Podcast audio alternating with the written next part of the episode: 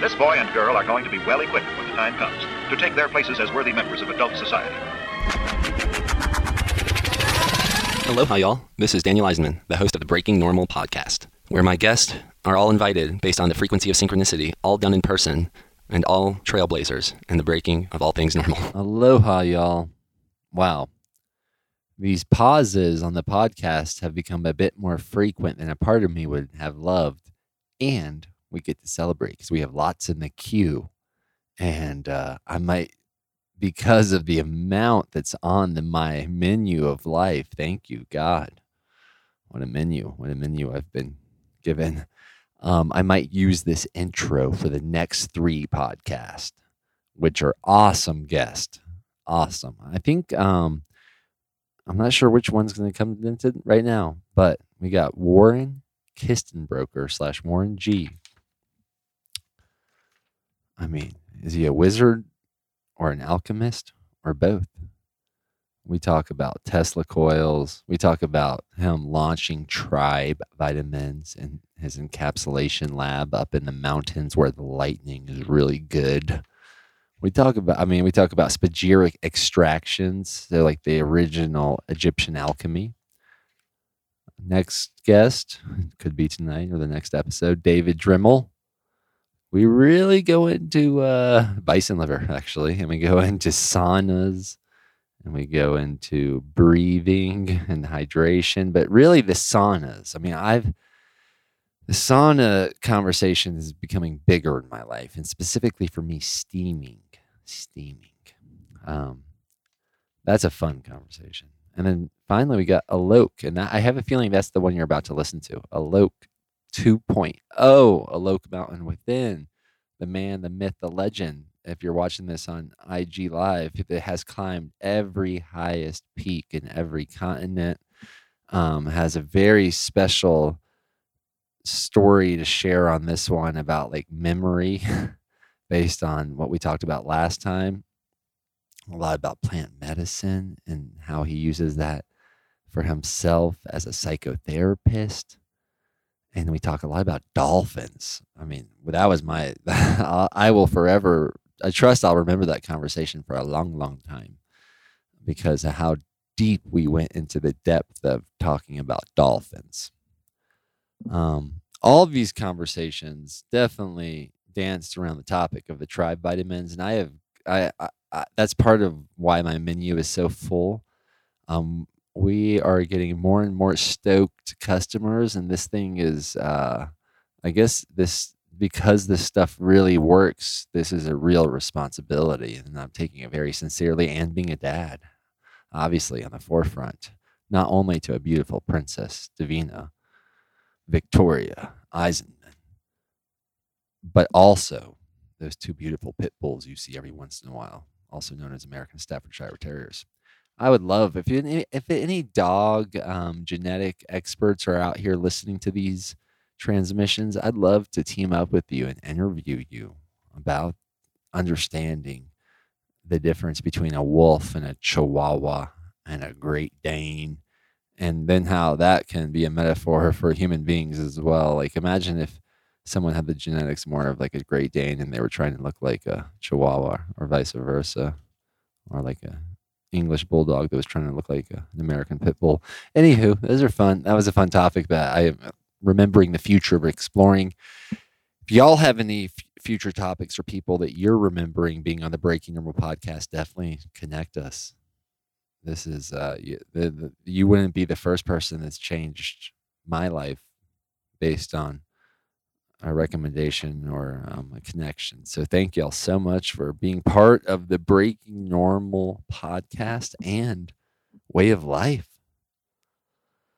I'm excited for all these podcasts. And if you haven't done the bison liver for breakfast or before breakfast yet, give that a go because you'll hear that theme come up in the uh, in the reality of it. It's like so much corroborating evidence from in, independent people that are saying same the same thing, receiving the same effects without talking to each other, and some miraculous ones here and there. I don't know if we go into those on these episodes, but regardless, um, I can only talk about what uh, bison liver does for so long. There's only one way to find out, and that's to do it. Do it on an empty stomach every morning before breakfast, and I'm uh, I can guarantee for most people, unless you know, I, I believe in outliers, so I don't I don't really believe in like always forever, but the data I'm getting personally and feedback feed forward, people have more stamina, more libido.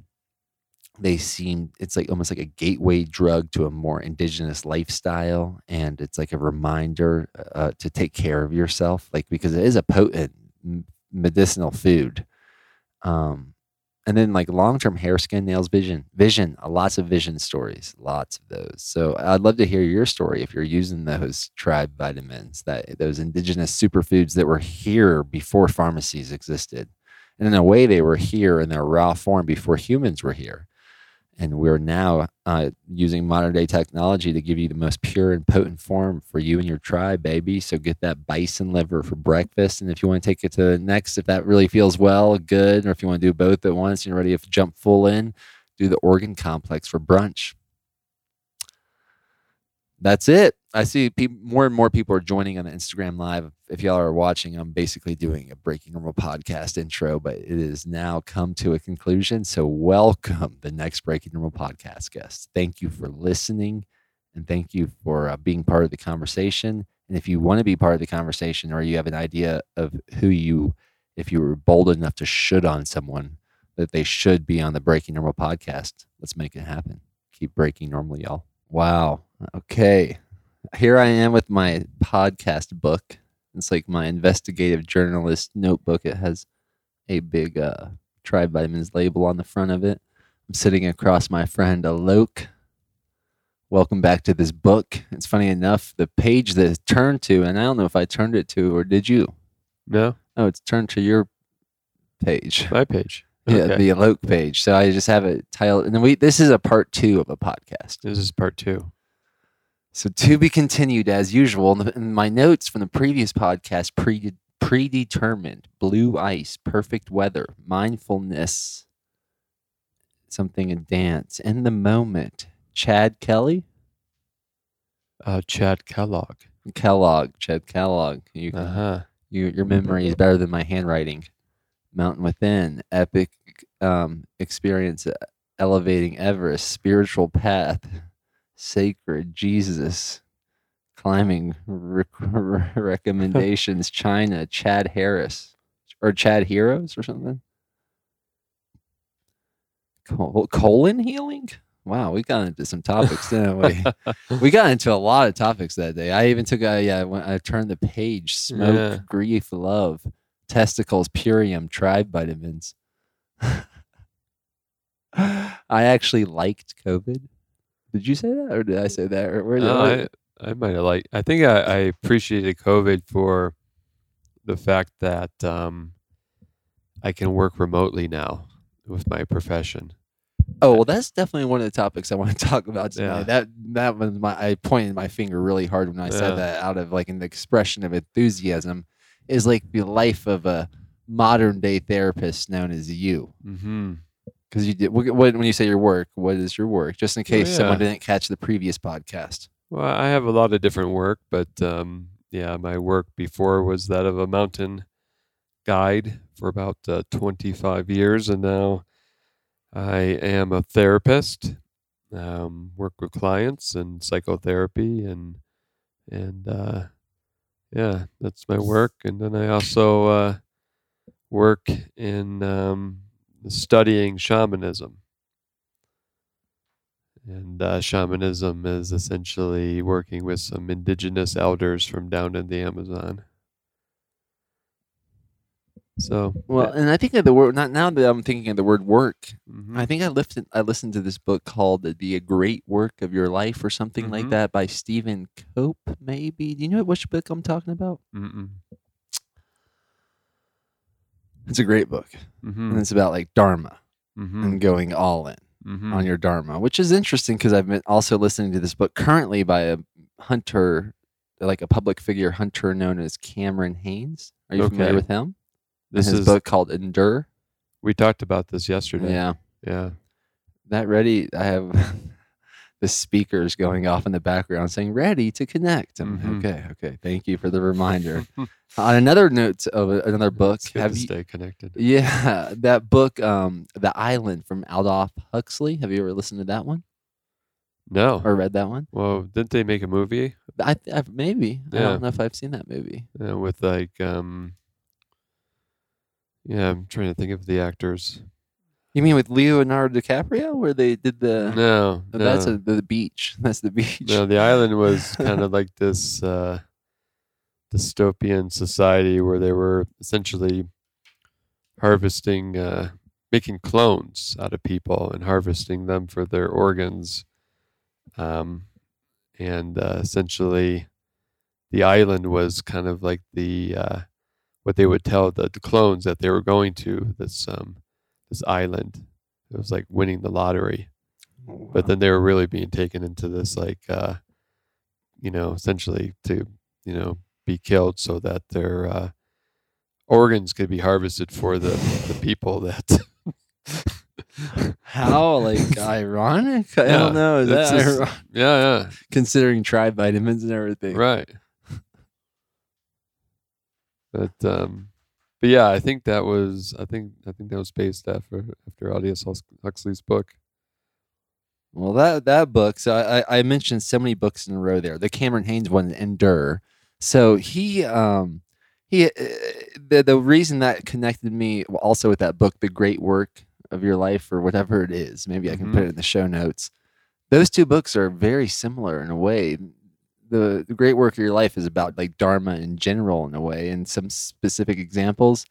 And uh, Cameron Hanes' book is like he is a bow hunter mm-hmm. uh, for elk for bull elk. Mm-hmm. And then the book is all about that. Yeah. But it's be- it's so personal. Mm-hmm. So what's most personal is most universal a lot of the times.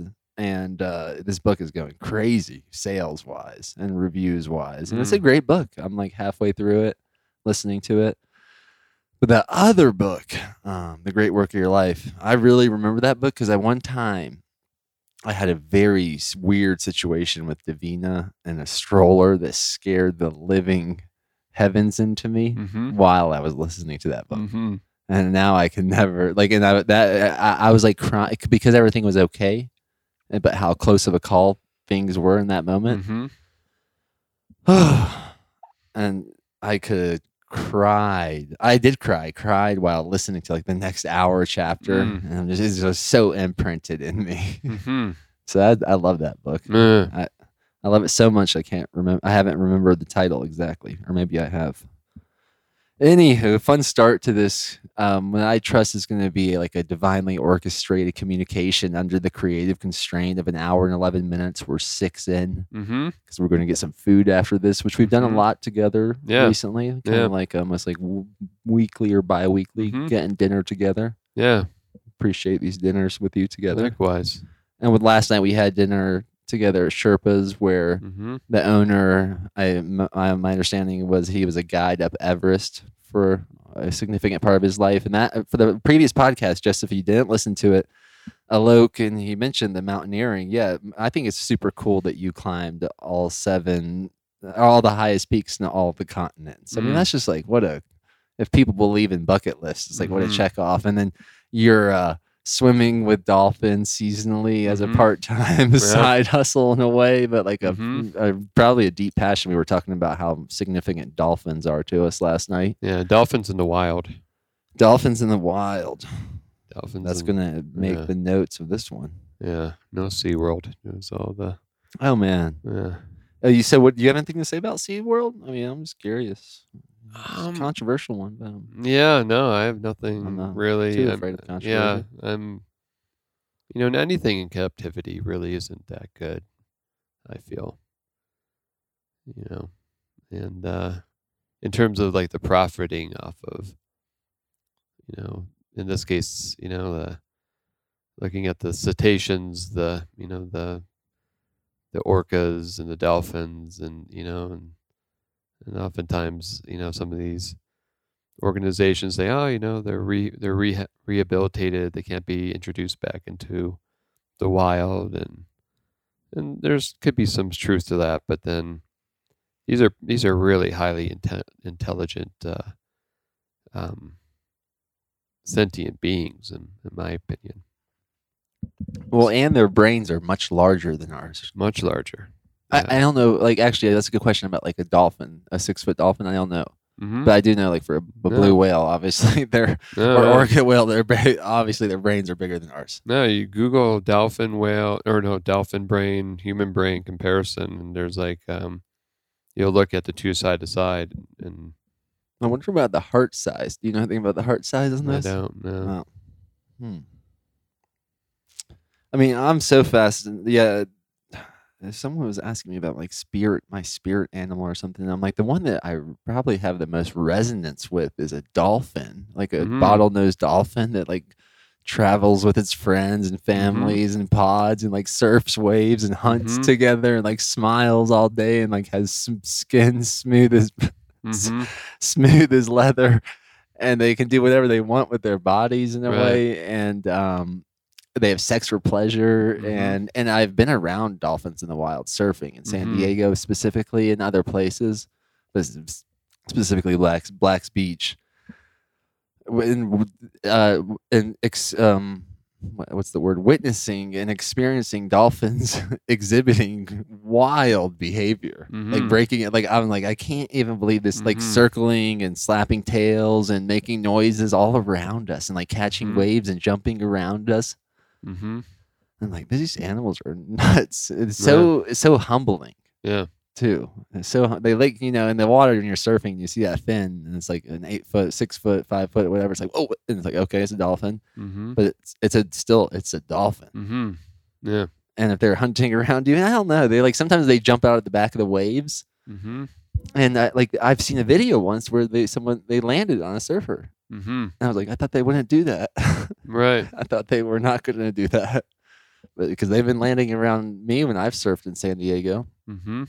and what is your mem- most memorable experience like what how do you what do you how do you describe dolphins No. because i um i'm passionate about that for sure Well, yeah. So a little bit backstory. You know, I was um, uh, working for uh, some dear friends. They have a, a retreat center on um, a small island in the Bahamas, and uh, so we would have uh, participants come in for five days, and then we would go out for about uh, six to eight hours a day, looking for the dolphins. We never knew where they were and we had like a like a 41 foot uh, lagoon catamaran, you know, a nice big boat, a lot of deck space, and and so we'd go out looking for the dolphins, and we never knew where they were, but there were these um, resident dolphins. There were both the, there was the bottlenose that you had mentioned, and then there was also the uh, Atlantic spotted dolphin,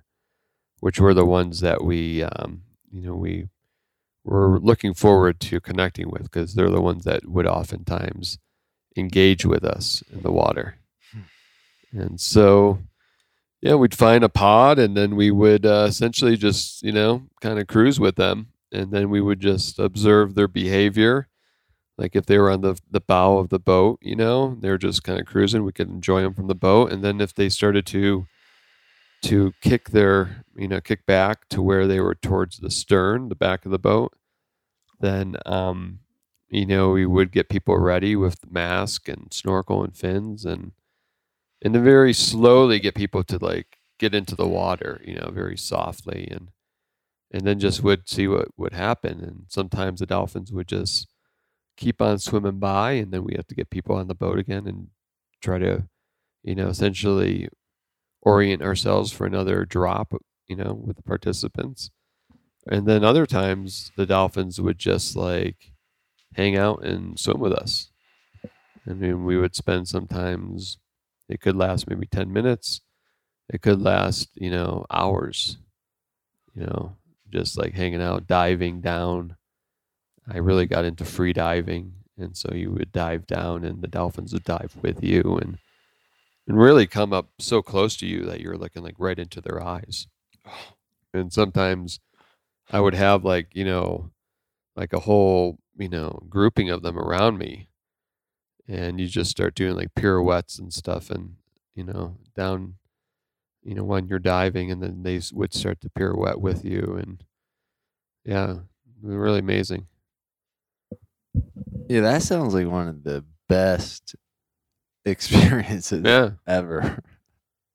yeah, yeah. i know it was amazing. So then I was, you know, I was working there, so we would have like uh, groups come each week, and so essentially it was like Monday through Friday we're out in the water, and then Saturdays, you know, we would um, get everything that you know the group would leave, and we'd get everything prepared for the next week, everything cleaned and organized, and then we would have like Sunday off, and that was like the only day we had off, and then start back up again on uh, on Monday with a new group, and so sometimes I would be there for like 16 weeks, group after group after group after group, 12 hour days. But how and and how special is it? Because that was what when we when I hosted and co-hosted retreats for 11 years or whatever it was. My aim was to almost recreate this epic experience that I know that exists um, for someone Mm-hmm. for the first time Yeah, and then so instead of me just experiencing it myself over and over and over myself yeah, which is super special there are some things that might need to be that way. I was so special. Like let me think of one of the things we thought was so cool and we got to see a lot of people see for the first time. Let's just do an easy one that's now very it's more globally knowledge uh, uh, it's a more global knowledge than it used to be when we Mhm. used to do this it was more of a secret but we would take people to Nauyaca waterfalls in Costa Rica and then we would show them certain ways to interact with it like how you can swim behind this like if you're feeling if you have a, if you're a strong swimmer and you can get behind this you can Mhm. like go into this cave mm. and it was it's so special and, and it was so special for me solo but when we did it many times by ourselves but it was so special um, to see to see other people do it for the first time Mm-hmm. and have their whole world rocked Mm-hmm. so i'm imagining even if you were doing the same thing over and over and over for 16 weeks Oh yeah, was that what I'm, I'm, I'm wondering how special will do you empathize with what i'm talking Oh, yeah. about and what was most special for you Well, yeah, it's it's also, you know, it taps into, you know, being a mountain guide for so long, and you know, I, I climbed many mountains, and and some of the mountains like hundreds of times, and so you know, it it was about you know the interaction you had with the people, and um, you know, in, in a way, being of service, being an intermediary, you know, with. Uh, the natural world like an inherently dangerous place and um, in people you know so they could have that experience and you know it's uh it's a, it feels for me like uh like a nice way to be a, a steward for for the environment in that way Hmm. you know because you would bring people out you know whether it's climbing a mountain or you're like swimming with the dolphins and they're having these experiences with the the wildness of life you know creation. And then and then they take that experience back to their families. They take that back to their work.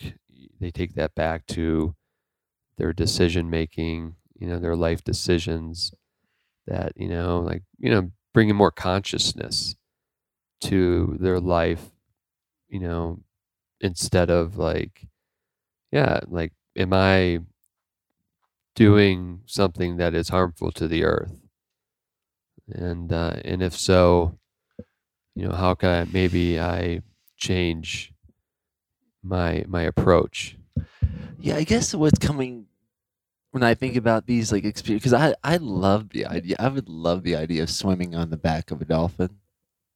yeah well we would never touch them You would never touch them. No, I'm just saying like this we- fantasy. Like if if I Oh, yeah. whether it's through Flipper, whether it's through these tourism yeah experiences, but because of my experience Yeah. with dolphins, yeah um, I've never done that. I've Yeah. never invested in the experience where you can like ride dolphins in whatever the way they're making that happen because I the, the word that comes to my mind or the feeling I don't know how the, I just feels cheap. It Mhm. feels like cheap to me. That that's like that's not the best way to do that. yeah. Well, that's not the best way to experience yeah, dolphins. Like you're gonna take away from the full potential of your experience Yeah. with dolphins, especially if you're patient enough to go surfing with where they're Mhm. at or go looking for them for six to eight hours a day. yeah. You're literally hunting dolphins at that point to hang out with them. You're hunting to hang out with Yeah. them. yeah. Yeah. You're you know the thing is you're um it's all on their terms. That's what I love about Yeah. dolphins too. That's what that's what but that's why I got so confused when they, that guy the dolphin landed on the surfer. I Yeah. was like, this was all, I I trusted y'all. All like, was this an accident or was this like what is this? I thought y'all Yeah. were like per- close to perfect. no, it's like maybe he was just like, yeah, this guy. There's something about him. you know? You ever get definitely that? a freak. It was definitely a freak experience because that's the only thing I've ever heard close to that. I Yeah. know dolphins have come close. I've seen them myself, and I've heard plenty of stories and seen plenty Mm-hmm. of videos because they do. They are um, they are animals to be studied, and like to circle it back to that tribe vitamins conversation. Mhm. I I was, and I think I don't know if we talked about that in the last podcast, but it really rocked my world when I learned that like scientists and other people have been like studying this phenomenon, and maybe it's been going on forever. But these uh, orca whales that kill great white sharks just to eat their liver, Mhm. and then it circles back to that other crazy uh, movie we slash book we were referencing. But I'm not sure if I remember that part of the book. I wonder if there, there could be like differences between, yeah, as there usually are. Oh man, wow. Well, I mean, before I get um, go up or down or through any more of these wild dolphin rabbit trail slash um, currents, is there anything you want to make sure that we address be from the from the previous podcast or not? I just want to check in with you about that, Oh. Yeah, no. So, and no rush on that as Yeah, yeah. well. But because we, still have like uh, Yeah. forty five or Yeah. minutes. Well, you know, I don't know if I shared in the last podcast about my connection with um with um the plant medicines down in Am- in the Amazon. I oh, I believe we definitely talked about that. I believe, but I didn't see much in the notes somehow. I don't think we did.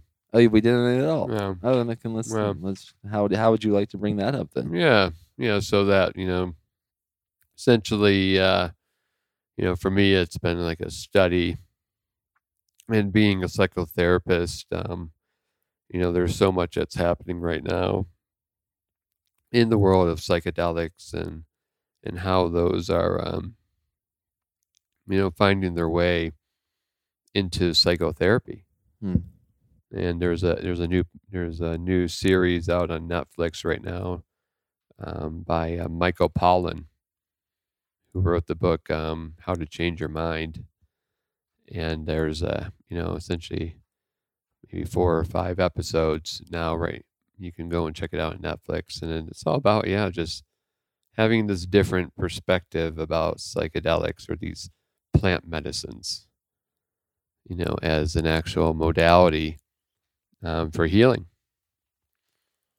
And so, um, yeah, I think in the last podcast, somehow we got, you know, talking about, you know, a lot of different things. And, um, and, um, yeah, I, you know, had shared that, yeah, like when, you know, you become a therapist and you start like, um, you know, you're going to school to be a therapist, you're, doing a lot of your own therapy work on yourself. I've done like a lot of, you know, work on myself um, through therapy, and then now with the plant medicines, and and it's like, um, you know, stuff starts to surface, you know, in terms of like, uh, you know, what's underneath, what's in the the unconscious, what's in the subconscious you know what may have happened you know when you were you know in your early stages of development and uh, say you experience a, an, a stress or a trauma activation when you were younger, and like say that you didn't have anyone there to um, to recognize that, and in order to uh, bring you, you know, to, to help bring you through that experience of the stress, because yeah, when you're younger, you know your your brain isn't fully developed. Uh, your prefrontal cortex, your cognitive abilities aren't fully developed. And so oftentimes we're still, you know, learning to um, find our way with how to regulate ourselves when we experience uh, some sort of activation. And so um, oftentimes it is our primary caregivers. Uh, for some, you know, it's their parents or, you know, some other person who steps into that role as a primary caregiver that you know are uh, you know there's an attunement you know to your child or to your person that you're a guardian of and so you can recognize you know when there's um, something's off but oftentimes our primary caregivers aren't necessarily you know they're maybe they're have just a lot on their plate or they're just not around or they um, you know maybe have their own um, impasses from their childhood that you know they've had to uh, suppress you know certain things of their you know, into their subconscious and so yeah the reason why i'm bringing that up is because uh, you know with the plant medicines it oftentimes takes you to the origin of um, like if you're if you have an you know, when you do these sorts of ceremonies, it's really good to have an intention. Okay, like what are you going to bring your awareness? Like what's your your prayer um, that you're going to have for that work?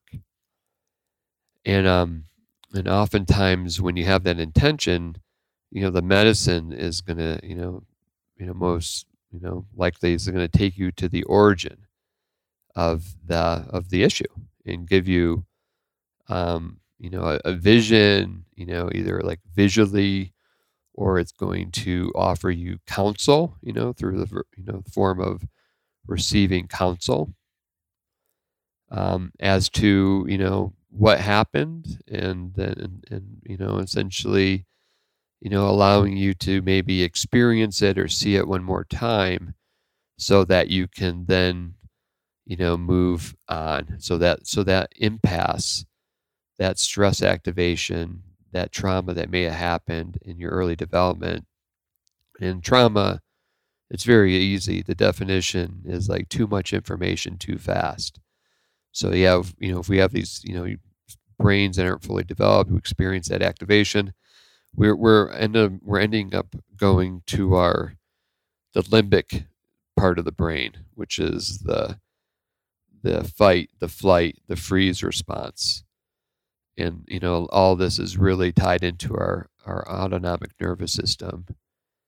And, um, like, and essentially it becomes kind of like a gauge based on like how much, um, how much information, like, you know, how much information can this person, you know, handle right now. So that's where the, you know, the dissociation can happen, where it actually can, like, you know, there becomes a break in the cognitive understanding of what you know may have happened, and then, and then it brings you uh, to a place of dissociation, and then you and then you come back and you're like you know like what happened? Well, that was you know pre-programmed, you know, as a way for you to uh, you know to weather the storm per se.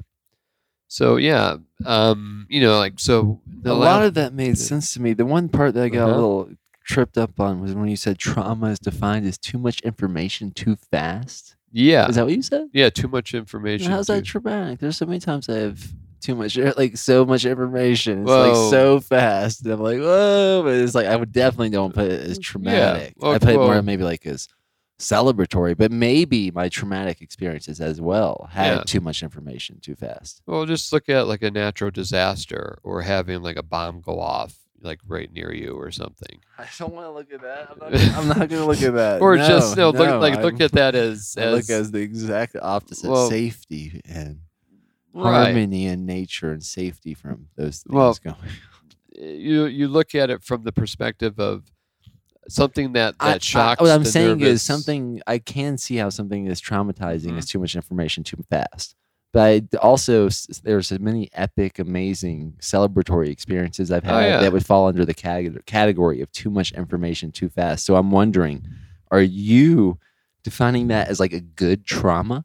Well, you there know, or, so so let's just break it down now, based on your ability to uh, tolerate activation. That I like that. That's a nice phrase. You said a lot of good phrases tonight. Your ability to tolerate activation. hmm Uh, that's a good one. Dude. Yeah. That- have you would, have you heard someone else say that? Or? Well, yeah. Well, um, this is coming from uh, in in psychology. They call it your window of tolerance. I, I like yours. I like this one better. And so the um, you know your ability to tolerate activation, essentially, you know, look at it like you have like a, like a like a like a container, and and your container is um, it has a, an upper threshold and it has a lower threshold. Okay, and in the in the very middle of the two thresholds, the upper and the lower, and there's a middle area, and that is um, our tonality. And that's essentially when we're our tonality is in the middle it means we're at a place of baseline you know and baseline is being very grounded. Baseline is being very um, very centered very you know present okay? And when we get activated okay so we receive a, a stress activation that tonality is going to spike upwards okay or it's going to spike downward so almost you know when you see you know uh, in what, what they call it where, where it kind of mon- monitors your heart rate you know do, do, do, you know I like the EKG. EKG. And so, you know, the the spikes and the drops, you know, are, are really natural. You know, we're we're never always in a, a place of like full on, you know, baseline activation or, or non activation. We're always experiencing some sort of activation. But when we start to experience a stress reaction, a trauma, where say it spikes so far up that it actually hits or penetrates through that upper threshold, that means we're in a, a, a hyper hypertonal state of activation, and that's also you know oftentimes like you know if a person's very anxious or they're having a panic attack, you know that's essentially what's happening. Your your nervous system is in your in your brain. There's certain you know there's certain encoded memories from the past that are bringing us to that place of of activation. And so, you know, when people are, you know, suffer from anxiety or depression, oftentimes, you know, they could be in a place where there's nothing traumatic happening, you know, but they're, you know, they're feeling it. They're feeling the same signs, they're having the same signs, they're feeling the same symptoms.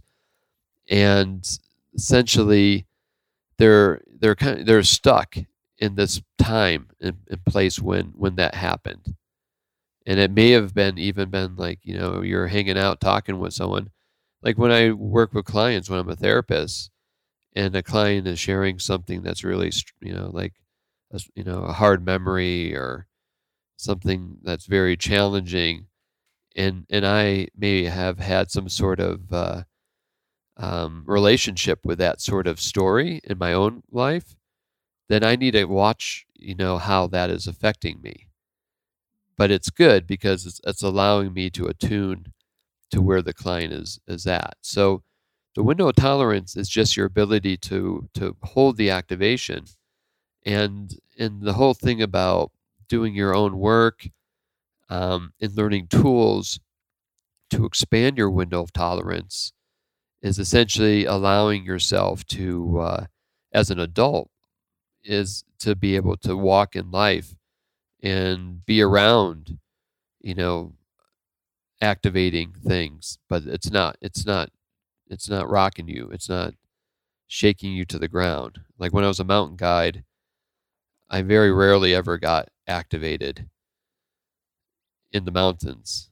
you know that was my ability to to attune to the mountains and and the it was good because i was guiding clients i had people i had responsibilities and um so yeah is that making sense is that uh Oh, yeah, I feel like I'm on the verge of making a lot of sense of what you're saying.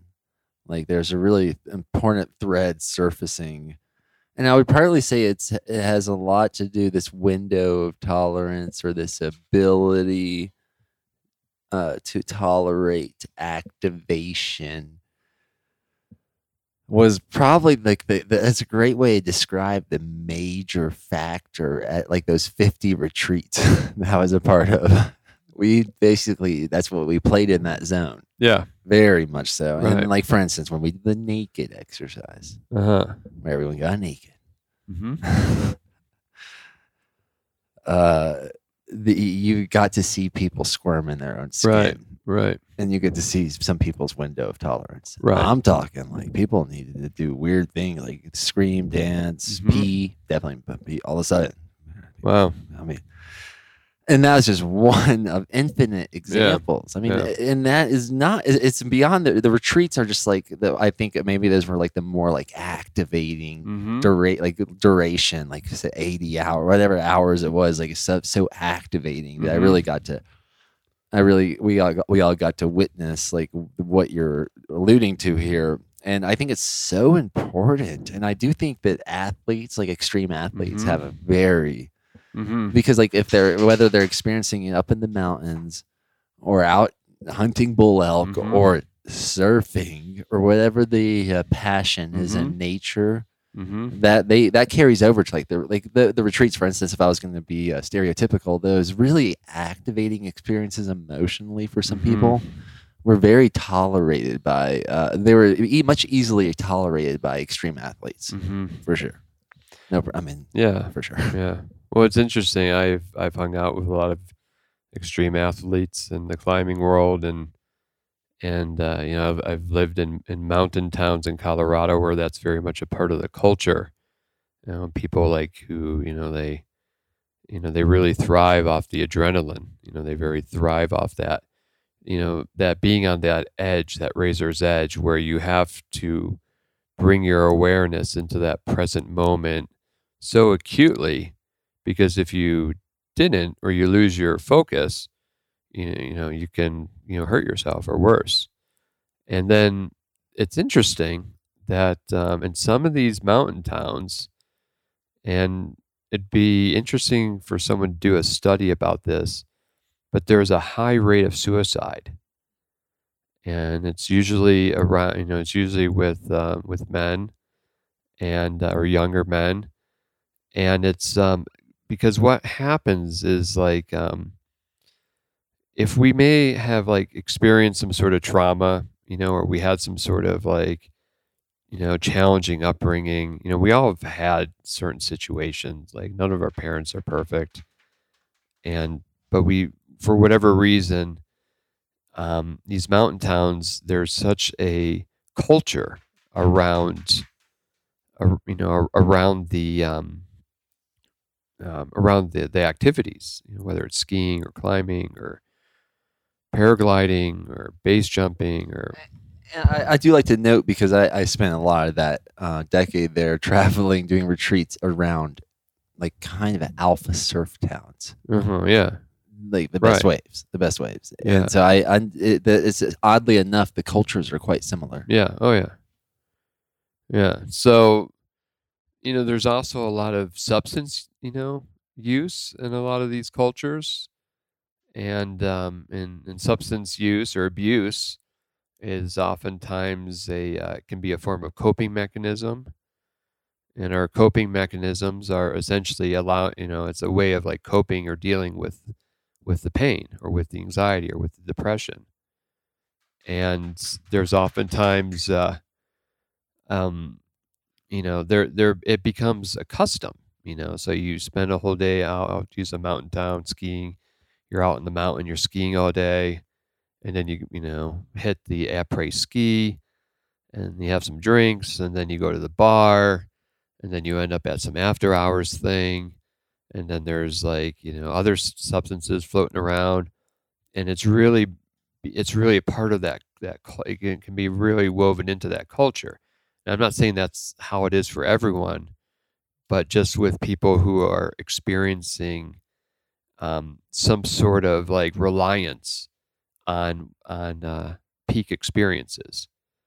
And so, looking at peak experiences, it is around um, around like whether it's like a peak experience could be having you know you know you're skiing down some big mountain and there's like a big like 40 50 foot drop you know and you're able to to hit that and, and land and and safely and you have this like peak experience.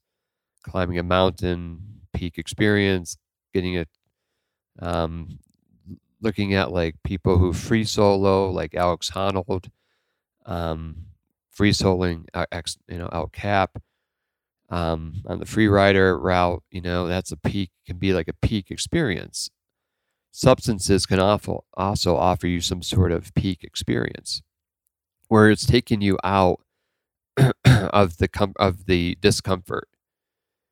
And the thing is it's like you know is that sustainable? And so i've just noticed in, in some of the mountain towns that you know you just hear stories about some like very gifted um adventure you know focused person you know, who seem to have it all and then they end up um you know taking their life and so i'm just yeah i'm just curious like if you know if there's been a study around that you know around the- Well, the, the, you know, there's an interesting thing here. I'm thinking about these people, this archetype of people, the, that rely on peak experiences. right And um, Andy Irons, there's a. Did you ever see the documentary "Kissed by God"?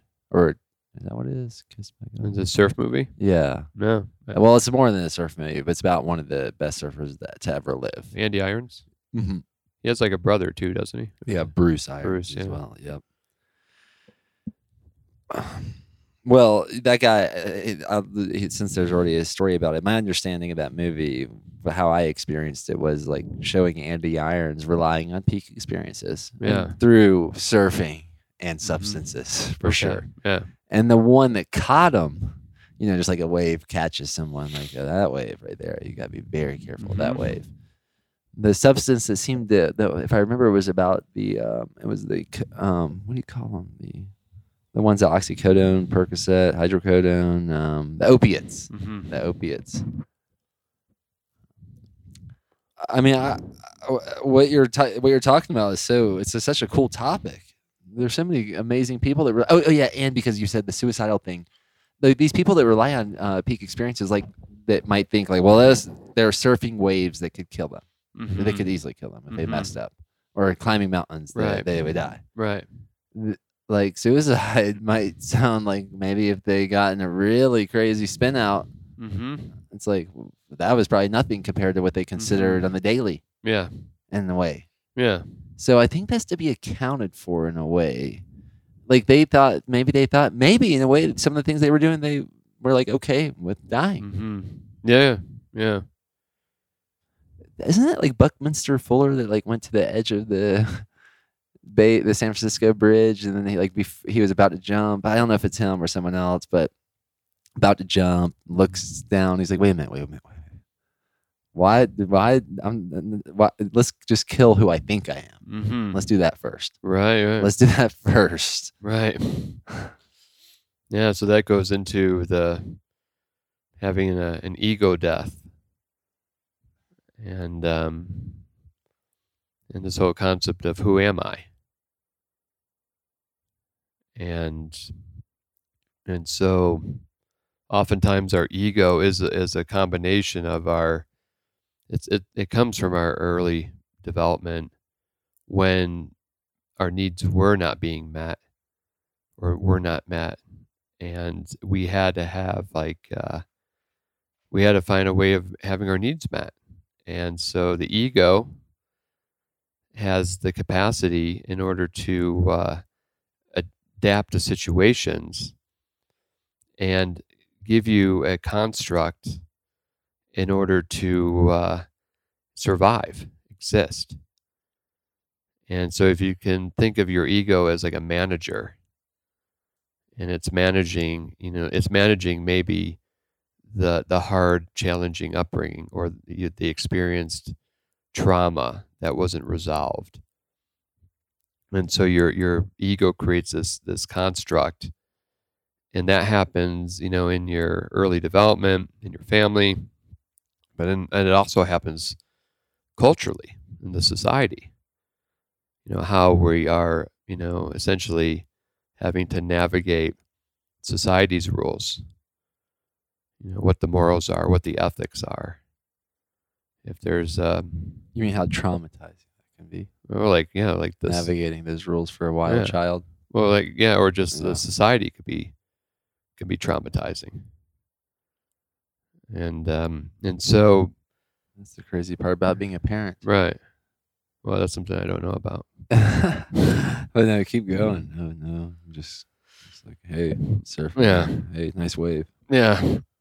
So yeah, it's it's essentially the ego death is is is something that is very very um, in a way um, it's a bit of a, a rolling of the dice. It's, it's it can be taboo. It can be because essentially you're you're you're essentially breaking down the construct that has gotten you to where you are yet the reason why the ego death can be very liberating is because it's like uh, it's taking you to, to that next level it, there's a paradigm shift that that can happen where it's taking you to the next level of your transformation to your ability to uh, expand your consciousness.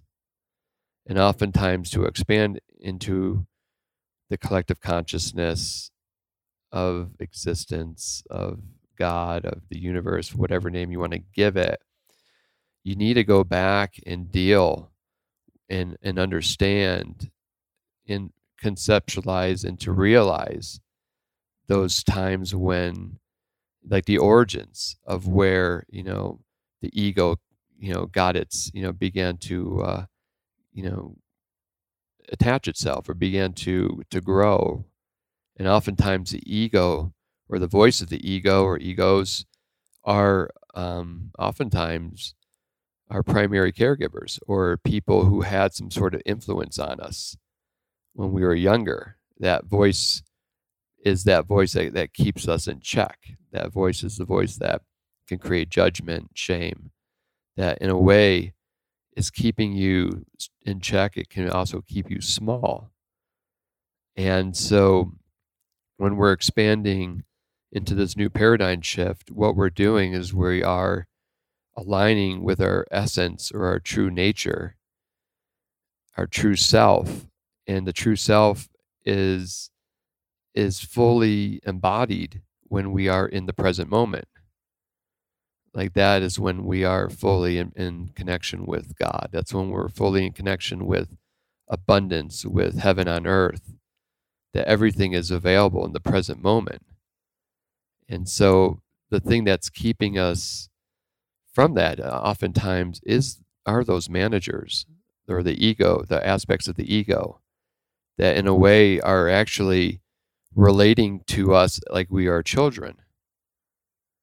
Like when we were younger or like when we a younger part or younger self. So the whole thing is to be able to create a dialogue between the true self and the younger part so that the younger part can actually see be witnessed by the true self which is perfect before and always will be and so it can actually be seen and it actually can be able to move past the the impasse or the the, the trauma and then the manager it's like you know like we can't we have to respect the manager because the manager has gotten us up into this part, you know, up into this, you know, part of our, our existence. And so it's then being able to make um, dialogue with the manager and to be able to ask the, you know, the manager, like, well, why are you doing this? why are you you know treating this younger part the way it is and and then it starts to you know pretty much lay it all out and the thing is you know we can begin to make um, like a a negotiation with the um, with the managers by offering a request of like um, you know okay is there something that you can do now that will actually support the the development of this younger part and also support your ability to stay in a creative space um, which is in alignment with the true self and so, because oftentimes the manager and why we have so much resistance around ego or ego death is because the ego is going to lose its job, and it's like fighting for survival. And um, and so we can actually then be able to negotiate and actually ask the ego, you know, like, is there something else you can do that's actually like more, you know, in alignment with the the new software that we're that we're going to uh, start working with? Because oftentimes where the tactics of the ego become outdated is when essentially we get to a point in our life where we start to intermingle with society. And so that could be in relationships that could be in you know having a family that could be in uh, working in some sort of profession where we start to intermingle with other people's managers. And then there become there can be you know some friction or there can be some sort of like uh, competition. And so it's then being able to be like okay this is not working for me anymore and i needed you know there's something needs to change and so having like a peak experience say with like ayahuasca which can, you know, oftentimes offer the person an opportunity to experience death without fully dying in the physical, even though it feels like you have. At least then gives you this new perspective that there is something on the other side of what we perceive as like uh, like what we perceive as reality, what we perceive as real. And then the thing on the other side is our connection to spirit, in my, my opinion. Wow. Wow. Thank you. Thank you for sharing all that. Wow, we got about at least ni- at least 19 more minutes if we want it. I love these creative constraints. I feel like they foster creativity quicker. Yeah. Um yeah, so yeah, it's an interesting thing cuz gosh, like so the peak experience things. So many people like um I, I almost feel like there's a, a bit of that the touch of that taste of God from overcoming something Mm-hmm. bad, overcoming something bad, overcoming something that you chose to overcome. Mm-hmm. Uh, yeah, I mean, Yeah. like a like a cold or getting sick, like or overcoming like a stomach bug. yeah. Gosh, Yeah. Like COVID. that can be like- that can be like a, that can be euphoric. yeah. I've had COVID like three times, I think. And uh, each time was, it was, it was, it was hard. And, and then I, I felt like um, when I got over it, I was just like, thank God. Like, wow. Like I, I got through that. So then the question becomes like I'm thinking I'm just a little the rooting the rooting of it's like because of the high of that the high of the peak experience of overcoming things. Mm-hmm. How many people are inviting? Is there a? Do you believe there's a thing where people, uh, un, at some unconscious or subconscious level, invite challenges to overcome Yeah. without knowing it? For sure. What do you call that? It's uh, it's called growth. It, they call it, it's like you know you're not going to have any growth without any challenge. But meaning, what if someone becomes like, eh, or do you think some people are more magnetic to creating challenges for themselves without knowing that they were the Um, ones creating them? Yeah, yeah. Well, it's uh, it can be. That's oftentimes when we uh, are attuning to our our victim. You know, if we are like uh, feeling like we're in this this victimized role, and we're identifying with that, and then it's like you know there's uh, there's this thing called the drama triangle, where you have you know about that? Maybe. I mean, it's like interesting. You're putting words to a lot of things that I feel like I've Yeah. taken notes about. Sure. I'm like, oh, Yeah. these are the psychological. These are the terms. Yeah. Okay, good. Good. Yeah. yeah. Well, there's like the drama triangle where you have you know three points of a triangle. One point is the victim. One point is the perpetrator, and then the third point is the rescuer. And so we essentially, if we're in this victim role, we're always looking for someone to come and rescue us, or we're always pointing blame as the per- at the perpetrator, or we then might find ourselves perpetrating other people um, in you know in retaliation for you know having been a victim, or we find ourselves in like codependent relationships or dependent relationships, you know, where mm-hmm. we're always like feeling like we have to save or rescue this person, even though they're like creating you know, you know, Meaning, like some people will play the archetype of needing to be rescued right. unconsciously. Sure. Looking for a rescuer. Right. and it just and it, it goes round and round well there's another triangle which is called the creator triangle And what was that first one called? The drama triangle That's the drama. drama. What's this next one called? um i call it the creator triangle Creator. and it's like um and so it's all about creation right and, and as i mentioned creation you know it, it thrives in being in the present moment it thrives in our connection with with spirit with our connection to source however that is defined for a person and so we're in when we're in that direct channel where source creative energy can actually connect and move through us.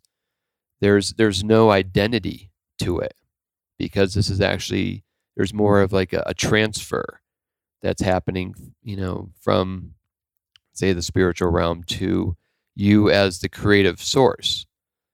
And so however you you know create things it's you know there's so you know there, there's everything you know that's it's essentially so you have the creator and then you have instead of the rescuer you have the challenger. So the, someone that challenges you. You know you can do you know that actually is going to like essentially challenge your your cognitive story of like you know everyone's out to get me like i got to do this in order to feel good. You know that's you know if someone challenges you in a very loving way it's like you know that's creating accountability That's the role that I would play a lot. Those challenge yeah the challenger Definitely that role. yeah When I just like stepped into it. I'm like, oh, is it my time to facilitate? Right. I'm like, okay, okay, let me let me hear what you guys say. Yeah. Real quick, say that one more time. Wait a minute, what? yeah so you're challenging people who are in this container this in case this being your retreat and then you have people who are tapping into what they would like to manifest and create in their life okay so you have the creator you have the challenger and instead of the perpetrator um actually i take that back so instead of the so the the The challenger challenger is challenging this. so instead of the perpetrator, you have the challenger. Mhm. Instead of the rescuer, you have the coach. Oh, Okay. coach. Okay. You have the coach. And um, and so that like turns the whole focus in a different direction. And that, you know, when we begin to attune, you know, or align with the frequency of consciousness and elevating our consciousness, where we're actually now starting to attract other people that have a similar elevation in consciousness then that creates this frequency where where we're in a way we're holding everyone accountable. And one of the things i find like when i go down to like south america and i do my retreats or do my my i don't run retreats but i, I go and do my own work you know at retreats being run by these these shamans you know that are in these ancestral you know indigenous lineage holders. Essentially when i come back to this you know t- to society it's like i need to ing- integrate that whole experience that i just had down there. And now i'm essentially having to find myself caught in between you know like the the old um, constructs of say like the ego and how to survive and navigate this world versus you know being able to step into my creative essence or be in alignment with my true self and it's and it's difficult if you're alone doing this you know so that's where if you have community that you can have you know and this is you know this can be anything there's so many different paths Well, you know, it's interesting. It's difficult when alone. It is difficult regardless, but Right. it's, isn't it healthier? Don't you think it's healthier when shared and when shared or no? yeah yeah it's healthier to you know share to be in community because It's not because some people think difficult's the best, so they're like, oh well, if it's difficult, that's probably the best. Well, it's it is you know there is the difficulty you know offers it can it can offer Meaning of being alone with it. right. Well, you know to be alone and to be able to navigate through that that's that's um when we start working towards mastery. You know, so the to be- paradox, there's a little right, bit of a paradox, right. there. And it's different from like say like just being like out, you know, fully alone in a cabin or in a cave somewhere, you know, isolated. It's like how do you manage, you know, like tolerate your your loneliness in like the marketplace of society where, you know, in a way, you know, just how everything is being laid out right now. Yeah, there's a few things that are like ultimate in the um, pharmacy of Earth's or human human experience pharmacy. There seems to be a few things always on the shelf, like she's always there, Mhm. and they're not. They they're, they're just, they just sometimes you know I may not want to look at them too much on purpose. Right. Meaning like uh, being alone in silence, Right. uh, meaning not eating Mm-hmm. for like like just Right. choose a time. Yeah, yeah. What do you do? I, I don't. You know. I mean, it's maybe it's good to find a good Right. like prescription to what calls you. But you Well- dedicate to not eating anything for three days Yeah. or not talking to anyone for two days. Mhm. Um, Well, that's probably better to do, you know, out in nature somewhere.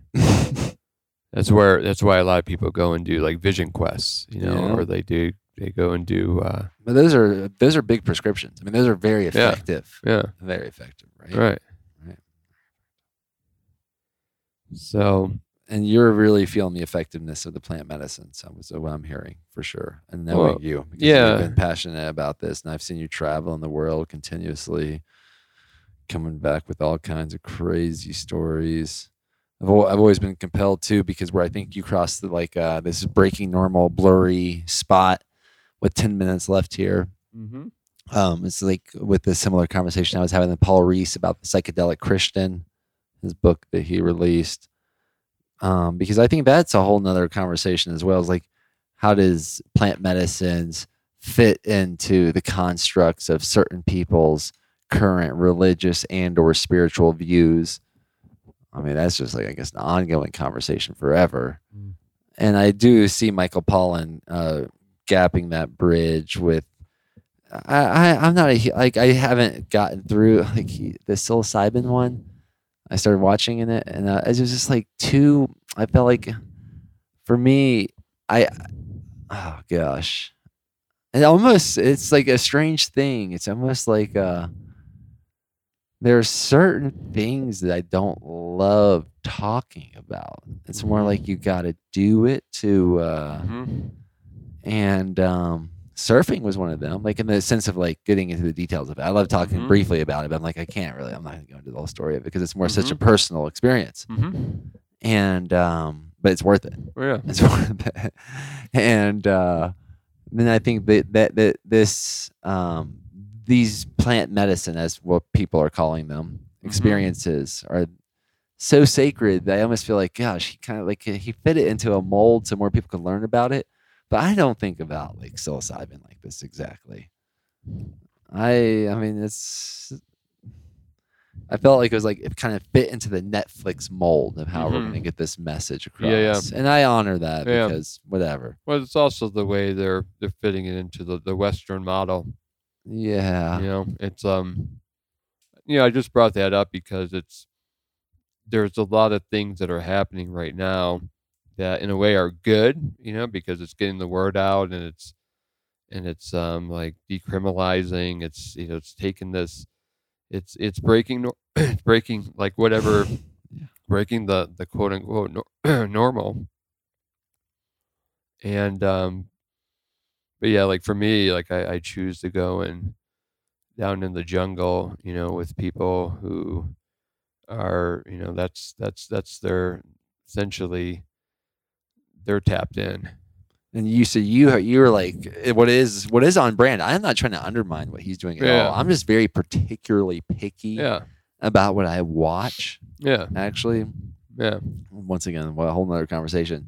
I, Michael Pollan's awesome. He's done. He's brought so much amazing Mhm. knowledge to the forefront here. yeah, But and I think he the little I saw about I think the first episode about LSD, he was really implement, expressing the idea Yeah. about set and setting. It sounds like you take the set and setting to the whole hmm the whole situation, Well, it's The set and also the person that you're meaning the Receiving- setting as well. Yeah, yeah, you're receiving the medicine from the, the you know because it's like you know you it's good to align with people of good thought, good morals, good ethics, because that's essentially that's the um, that's good modeling for really being able to hold space for people who are going through their process. And um, and it's the same thing with with psychotherapy. It's like psychotherapy it's it's really about holding space for people to come to their own realization you know without the therapist telling them like you know yeah you should do this. Because the shoulds are just you know essentially can be just like where are those shoulds coming from? You know it could be coming from the psychotherapist's ego and you know managing constructs of like okay like how do we solve this problem? And that's where i find like psychotherapy you know it's a amazing.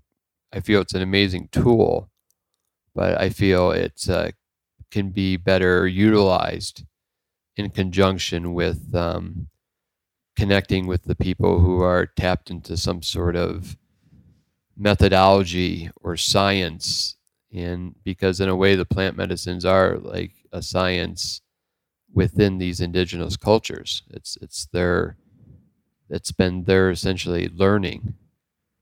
You know and and essentially it's really held in a very like ethical you know moral way. And it's um essentially you know you just come with your intentions and you leave with your with your your your path forward in terms of like okay how do i integrate everything that i experienced? And then it's up to you to do that work to do that other 50% of the work. And it's the same in psychotherapy. It's like if my clients are just coming to see me for you know an hour each week and then they're not doing the work you know i'll you know it, that can go on for however long but if they're not doing the work then it's you know it's all about then like as a therapist being able to uh, to cognitively cognitively challenge or you know get the person to redefine or refocus the story that they're that they're telling themselves Hmm. Man, I love this conversation. I love too that uh, if we're coming somewhat to a conclusion. Is there anything else you want to make sure that we include? You are you're like you're like ready for the long haul.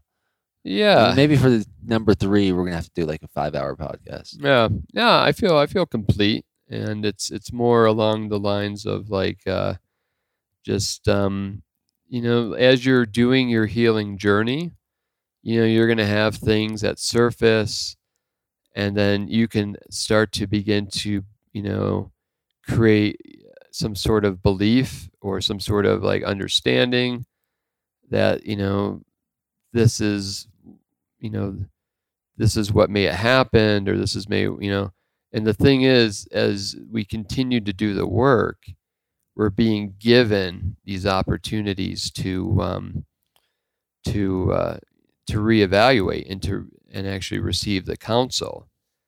And so yeah, so yeah, I I from the last uh, podcast, you know, so I, I did explain that you know I, I, did grow up in an environment where there was a lot of uh, um, like sexual abuse happening to uh, children around me when I was growing up, and this was within the the Roman Catholic Church that I was I was raised in. I was raised in a very you know pretty strict, devout Roman Catholic uh, upbringing, and uh, there was um, you know there the priest was abusing children. He was one of like the twelve or thirteen priests that uh, essentially um, were like def- deflocked or defrocked or whatever they call it when you, the priest loses its color, hmm. or you know, and um, and so hmm. and that all came out of after the uh, the spotlight investigation in, in Boston. Know, I made a movie about that, and so hmm. the thing, and then I had a um, um, a, a teacher in my my fourth grade teacher, probably no fifth grade teacher in elementary school who was, you know, this guy was definitely abusing children in our in our classroom, and then uh, it came to my attention from two from one of my friends that him and another one of my friends growing up were actually lured back to this guy's house and they were brutally raped by him. And um, and this guy it's like you know so the thing is like when abuse happens you know and this is when i was talking about the trauma too much information too fast. So if a person may experience you know like being like raped you know at a young age or something where they don't fully understand what's going on. And um, that's where the you know the nervous system and the brain can cause a, dissociated state to where you can actually like you know weather the ordeal. And then but the thing is the trauma is encoded within the body. And so um, you know, I, you know, so essentially, it's like I never would have, I never thought that I, I would have, you know, I definitely was, you know, affected by the abuse happening around me because that can be a form of abuse if the, you know, if like your students and fellow, you know, uh, churchgoers, you know, are being abused around you, and then there's like this space of like abuse that's, you know, that's really palpable.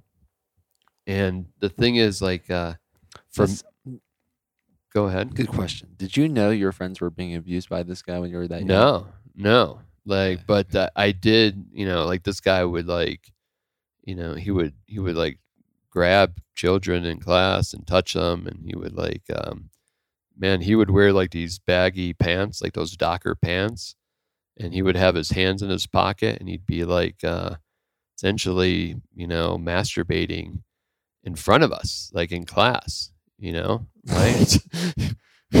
I mean, man, this story is going in a totally different direction because last time I talked to you, what you were saying, you didn't what like there was like a memory situation well, going on. Yeah. So and now you're telling me whole new things, and I got a pee so bad. I'm like, I'm about to put this on pause and give us a, another ten minutes. We're at one hour and eleven minutes right now. Yeah.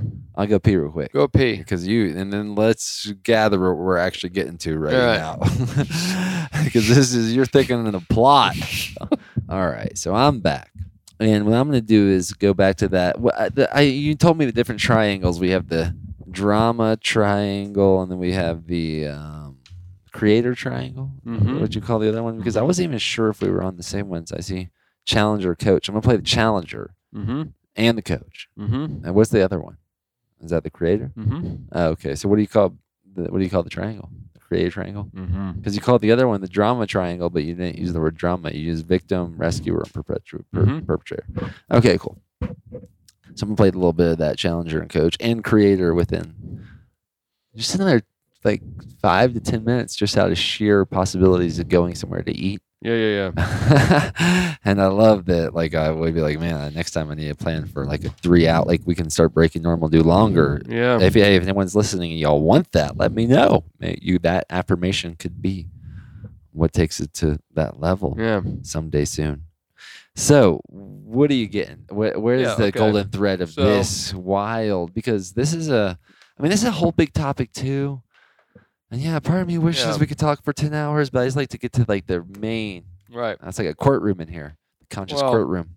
you know, it's like I was diagnosed with AD- ADHD um, when I was younger, and that's a whole nother story.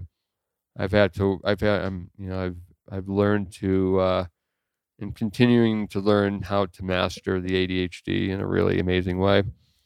As like a what we perceive as like a superpower. Yeah, attention dialed into higher dimension. Yes, Ambitious animal defying. I've never heard that. That's that's good. I've heard it from someone else, but what was my ambitious, defiant, happy animal? Yeah, Yeah, I, I have like I have I love playing in that realm. yeah, I, I think that's actually kind of cool with you because I'm like, yeah, I'm gonna tell this guy, I'm gonna tell Alok we're gonna do like an hour, eleven minutes, and like an hour and ten minutes, he's gonna start a really long story, and Yeah, that's yeah. what I love about you, amongst many other things. So, yeah. no problem. Well, so anyway, so when I when I was so fast forward, so I'm you know I'm I'm going. I've done a lot of work on myself. I've I've done some amazing things in my life.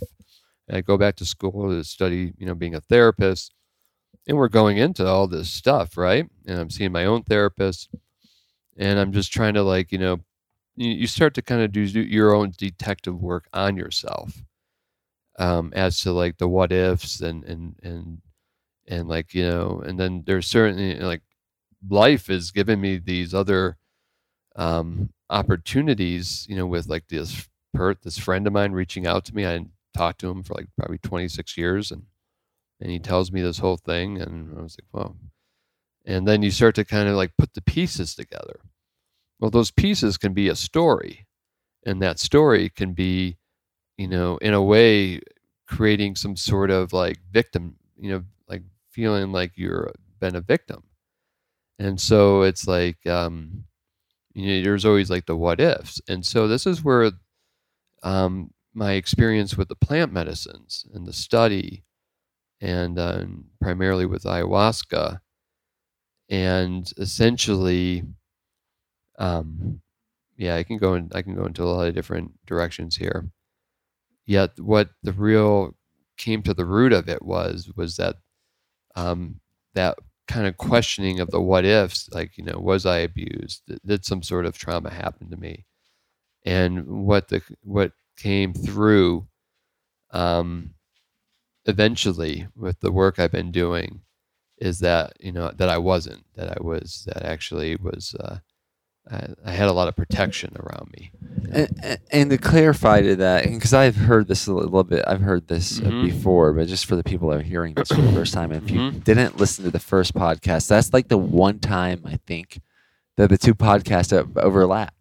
Yeah That's why I definitely want to honor how uniquely different the conversations were. Like, holy mackerel, the last one Mhm. was so much more about like the details of the outer mountain yeah and this one is like so many more details about the inner mountain and metaphors around that. And I so appreciate your time around that. And you're saying, what just so what I'm understanding is like your memory, because I brought, I, I remember in that past podcast, I brought up that book, like the Art, subtle art of not giving a F. Mhm. And it was like, uh, there was a chapter I told you that was like so intriguing to me Mhm. about like how memory, how tricky memory can be, especially into like certain cultural trends. Like if your friends had gotten touched inappropriately by this guy, Mhm. and then you're freaking studying all this psychology. yeah It's like and my dad, like my dad, when he was studying pharmacy, allegedly, Yeah. he said he was like he thought he had every disease that he studied. Right, right. Well, no, like there was the touch that was happening. Like for me, it was happening inappropriately in the classroom. But then with these two, you know, people, um, you know, they were raped, and um, and they were like lured back to this guy's house.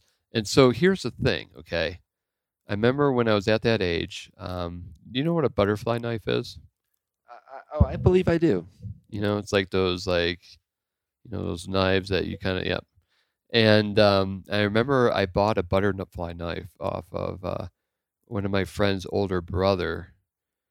Um, from his my friend's older brother who um, went down to uh, New York City and he would come back with like butterfly knives and nunchucks and firecrackers and throwing stars and, and then he would sell us sell it to the kids, you know, to like his younger brother, you know, and his friends. And I remember I bought this butterfly knife, and I'm like fifth grade, right? And I remember I had I brought it to school. This is back in the day, like you know, this is like in the what, 80s, and um, you know, kids would like bring knives to school and stuff. And And that I'm- is I don't know. funny. Say like there's been a change in cultural been a context, change, so that's good to note Right, the time. right. Like if I would have done that now, you know, you know, I probably would have been locked up. But I, I brought it. I remember I was like showing it off, you know, like, you know, as, as boys do, and um, you know, to some of the other, you know, friends, you know, on the playground. And then one of the kids um, ended up telling on me, and I, and then and to the teacher that was this teacher in question. And so I remember I was in the elementary school. I was in the bathroom, and I was by myself, and I was like at the urinal, and then in comes walking in this teacher in question, and he confronts me while I'm like, you know, taking a pee. No, that's inappropriate. and uh, he confronts me and he's just like um, he's like i know you have a knife and you need to give it to me right now. And i was just like no like immediately i was like of, all of a sudden like you know like i was in this very vulnerable place. It's this tall man like you know essentially like overlooking you you know i'm doing something that's you know very you know it's it's you know I'm peeing you know and i'm being confronted Is this the same guy that had all these? Oh, yeah. Okay. So yeah so okay. you know, I was in his classroom, and then I remember he like forcefully took his hand and stuck it into my pocket and pulled out the knife. And then he like held the knife over me. He didn't like open it. He like held it. He's like, he's like, I'm gonna tell your parents you're in big trouble. Okay. And so a day or two go by and he never reached out to my parents. You know, like I was like waiting for like the you know I was waiting for the other boot to He's- drop, He's got leverage now. right? And um, and then he approached me in class, or, you know, in school, and he's like, "Well, if you want your knife back, you need to come back to my my house in order to get it." And his house was like walking distance from the elementary school, you know. And and the thing is, like, I never went, but for some reason, I was I was always wondering, like, you know, did I, you know, you know, did I go back or did I go there and something appropriate, you know, like horrible happened to me? And the medicine, you know, showed me that that wasn't the case, and then it brought it back up a memory that that um, teacher, he ended up giving my knife to his son, who was older than me, and I remember his son was like, he showed me that he had my knife, and I was like, you know, this, you know, like I was pissed, you know, as a kid. Sounds like some small town stuff for some reason. Yeah, yeah. I grew up in a fairly small small area, upstate New York. Not to undermine small town stuff. No, no. I'm Um, just saying. So, anyway, so that's just in terms of bringing it into a place of completion.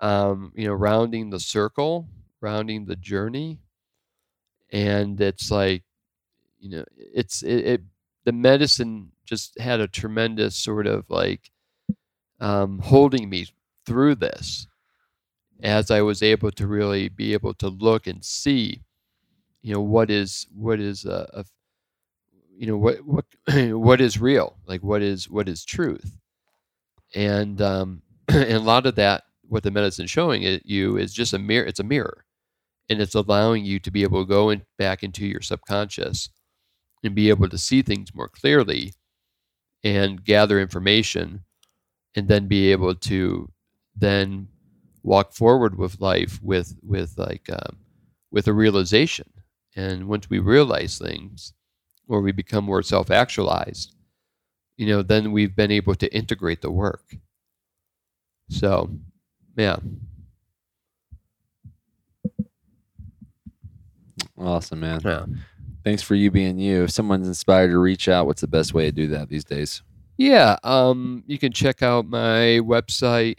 It's um, www.mountainwithin.com. Okay. Great website, man. Great, great. Yeah.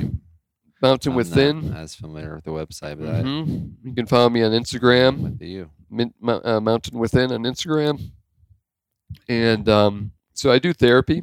I'm a therapist, but I mainly only work with therapy clients in Colorado.